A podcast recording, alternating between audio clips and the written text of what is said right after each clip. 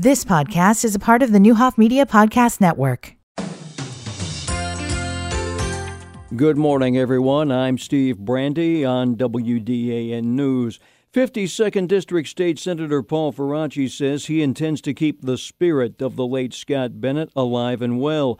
Right now, Faraci's office is doing exactly what Bennett's office was doing at this time last year, collecting store bought and handmade Valentine cards for veterans at the VA Illiana Danville Medical Center. Now, they can be dropped off through February 9th at Faraci's district office, 201 North Vermilion, or at the Vermilion County War Museum, 307 North Vermilion. Faraci says he knew Scott Bennett well, but he keeps finding out things that he did not know about him.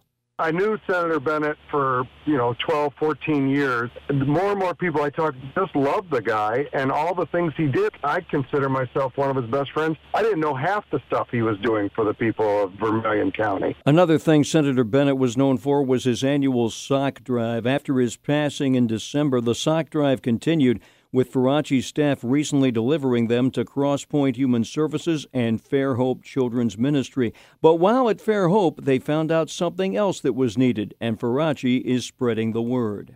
But they also mentioned this time of year, especially, and maybe your listeners can help out. Uh, they need pajamas for primarily for six-year-olds and up, up until the teenage years and especially when it when it's cold like this. If you have pajamas you'd like to donate, drop them off at Senator Faraci's office, 201 North Vermilion. If you'd like to drop them off at Fair Hope, you'll need to call ahead for an appointment, but they're located at 1225 East Voorhees.